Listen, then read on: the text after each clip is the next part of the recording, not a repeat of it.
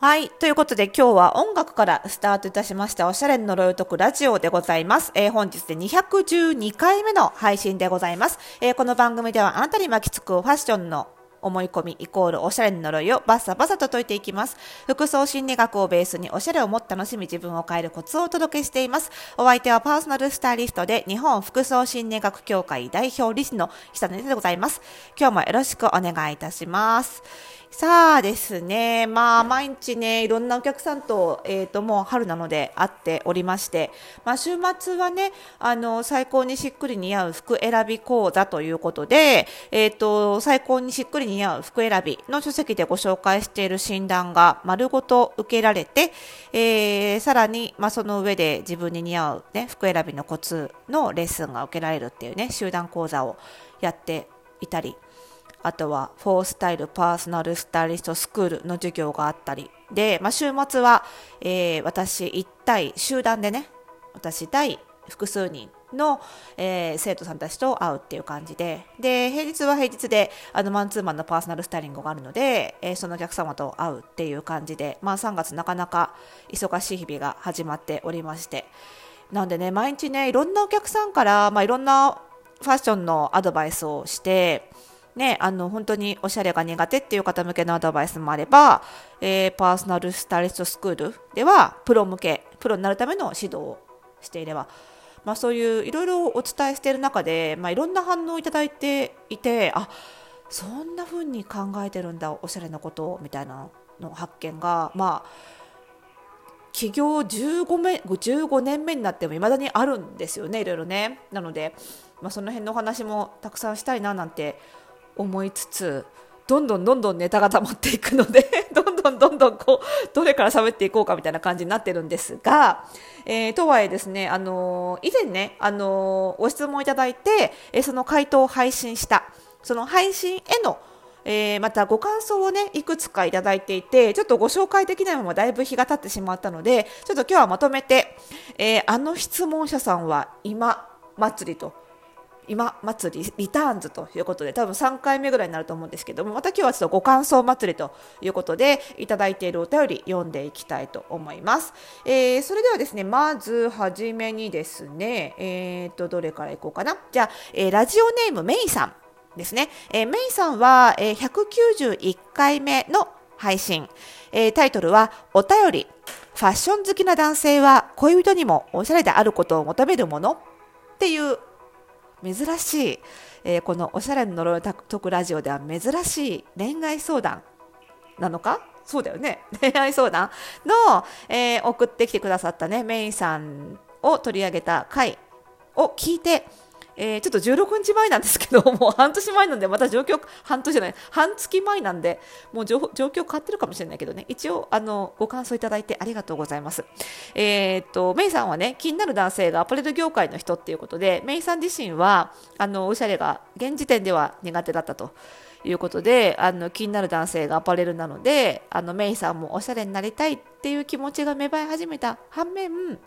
なんかダサい服を着てるところを見られたらその男性に見切りをつけられそうで怖いっていうお悩みをねいただいて。でまあねアパレル業界の人って言っても相手におしゃれであることを求めるかどうかっていうのは本当に個人差があるのでそれは分かんないよと。あんまり決めつけない方がいいよと。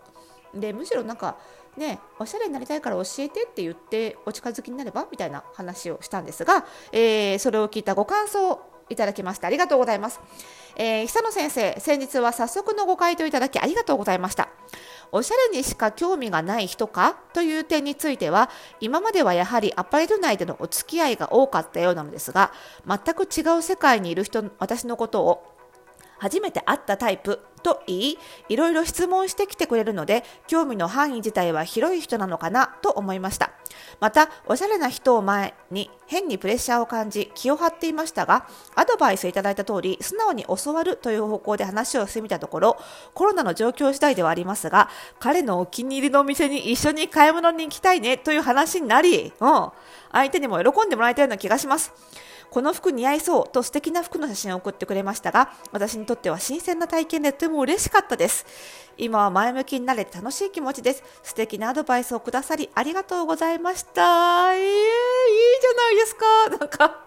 すごいなんか古臭い冷やかしの声を上げてしまいましたが、いいね、いいね、いいじゃないですか。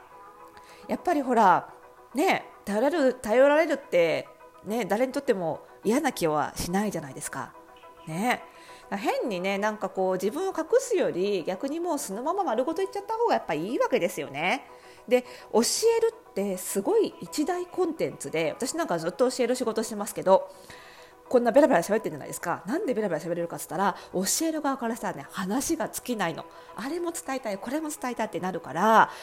ほらあのー、なん若い 若くない若いかどうか分かんないか。若い2人にはって言いそうなんだけど。ねあの出会ったばかりの関係性が若い。関係性が浅い2人にはなんかね沈黙がちょっと敵になったりするじゃないですか。でもどっちかが教えるっていう役回りになってると沈黙がなかなか訪れない。これはいいですよ。ねどんどん盛り上がっていくじゃないですか。いやーいいですね。メイさんぜひまた近況をよろしければお聞かせください。非常に気持ちが明るくなりますね。ありがとうございます。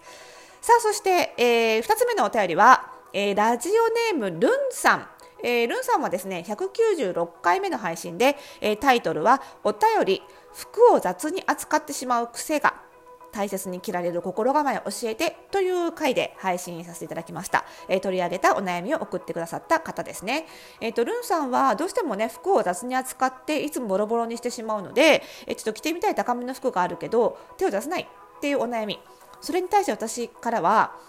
えー、根性論に頼るなというですね。あのなんとか自分の気持ちで丁寧な暮らしをしようと思っても無駄だぞという話をしました 実体験に基づいていたしましたね、まあ、大抵ね人間っていうのはサボるものなんですよサボるって言ったら言い方悪いけどねやっぱりエネルギーを温存するっていう生物としてのねあの大事な目的がありますからそういうもんだと思って、えー、精神論に頼らずっていうことをお話ししたんですがその配信を聞いた、えー、ご感想ルーンさんお寄せいただきましてありがとうございます。えー、お返事いただけてとても嬉しいです。ありがとうございました。精神論に頼らず仕組み化するというご回答、とても勉強になりました。また、第197回で他のリスナーさんからのコメントや久野先生ご自身の例もお話しいただいて、人は誰しもめんどくさい問題を抱えているものなんだなと安心しました。むしろめんどくさいという気持ちこそ工夫の原動力なのかもしれませんね。めんどくさい気持ちは否定せず、めんどくさくてもできる仕組み作り、早速取り組んでみます。ちなみにエプロン、首も背中も紐を結ばないといけないタイプだったので、早速首掛けタイプを注文してみました。素晴らしいいいですよね。やっぱ皆さんそうなんですけど、あの、このラジオのリスナーさんね、なんか私の拙い回答を聞いて、すぐ行動に移してくださる。素晴らしいですよね。やっぱその行動力が全てを切り開きますよね。なんかそうそう、ルーさんもおっしゃる通り、このね、めんどくさいっていう気持ちがね、人類を発展させてきたと私は本気で思ってますよ。でもこれよくねあのうちプログラマーとか結構理系のお客さんもすごい多いのが特徴なんですけどあのプログラマーさんのお客さんからもねすごい聞くの。そのプログラミング業界で結構あのなんだあの大学教授とかの、ね、方もいらっしゃるんですけどそういう方もねよく言うんですよね。その人間めんプログラマーも面倒くさい人ばっかりでだからこそ仕組みができるみたいなね話をよく聞くので本当おっしゃる通りだと思います。やっぱ仕組み化。大事ですよね。ちょっとどんどんねこれからも続けていただければと思います。さあさあそしてそして最後になるかな？最後のお便りはえっ、ー、とですねえっ、ー、と先日ね203回目か203回目の配信で取り上げたタイトルはお便り。ネット通販ではある程度不良品に当たるのは仕方のないことというタイトルで、えー、お悩みを取り上げさせていただいたラジオネームアラフィフゆきさん。からですね、えー、ゆきさんはですね、えー、ネット通販で何度か不良品に当たってしまってちょっと新しくネット通販でまた買うのがちょっと気が重くなっちゃったんだけどこれは仕方ないもんなんですかね？っていうご相談をいただいた方からですね。で、えー、じゃあ感想を読みましょうかね。はい、感想をいただきました。ありがとうございます。えー、丁寧にご回答いただきありがとうございました。ネットで洋服を購入するのはコロナ禍になってからが多くなりました。それまでは何度かネットで購入したことはあったのですが実際に商品が届いてみるともしこの商品を店頭で見てたら買わないなとイメージ違いなことがあったので敬遠していたのです。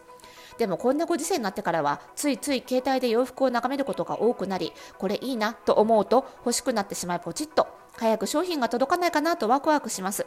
いざ届いた商品がイメージ通りでも交換や返品をしなくてはならないときは明日着ていこうと思ったのにとがっかり。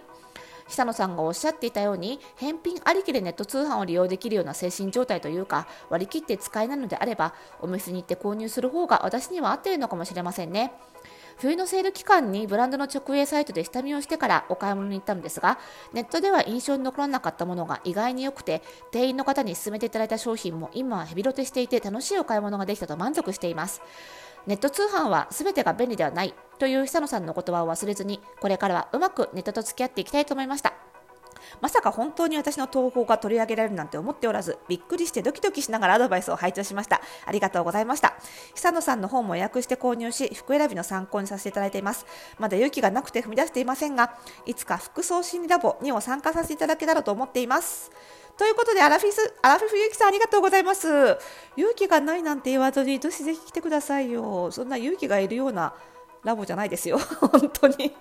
多分ね、このラジオ聴いてるリスナーさんだったら、みんなね、多分近い感じだと思うので、価値観が。本当にあの会員さん、リスナーさん多いので、価値観がきっと近いと思いますので、すぐ馴染めると思います。ちなみに明日がね、月1回のライブ配信の日なんですけどね。明日もまた面白い。あのうちの会員さんのね女性議員さんにちょっとこれまであの仕事でどんな服を着てきたかっていうちょっと話を聞くっていうねちょっと変わったこれまでとはまた違う一で違うライブ配信をお届けする予定なんですけど、ね、あのこのライブ配信もね3月中にご入会いただければ聞くことができますしあの通販で買ったもののね着こなし方なんかもチャットで投稿して相談できますのであの通販の悩み抱えている方にも本当にぴったりなラブだと思いますのでねぜひぜひお待ちしておりますよ。それではまた。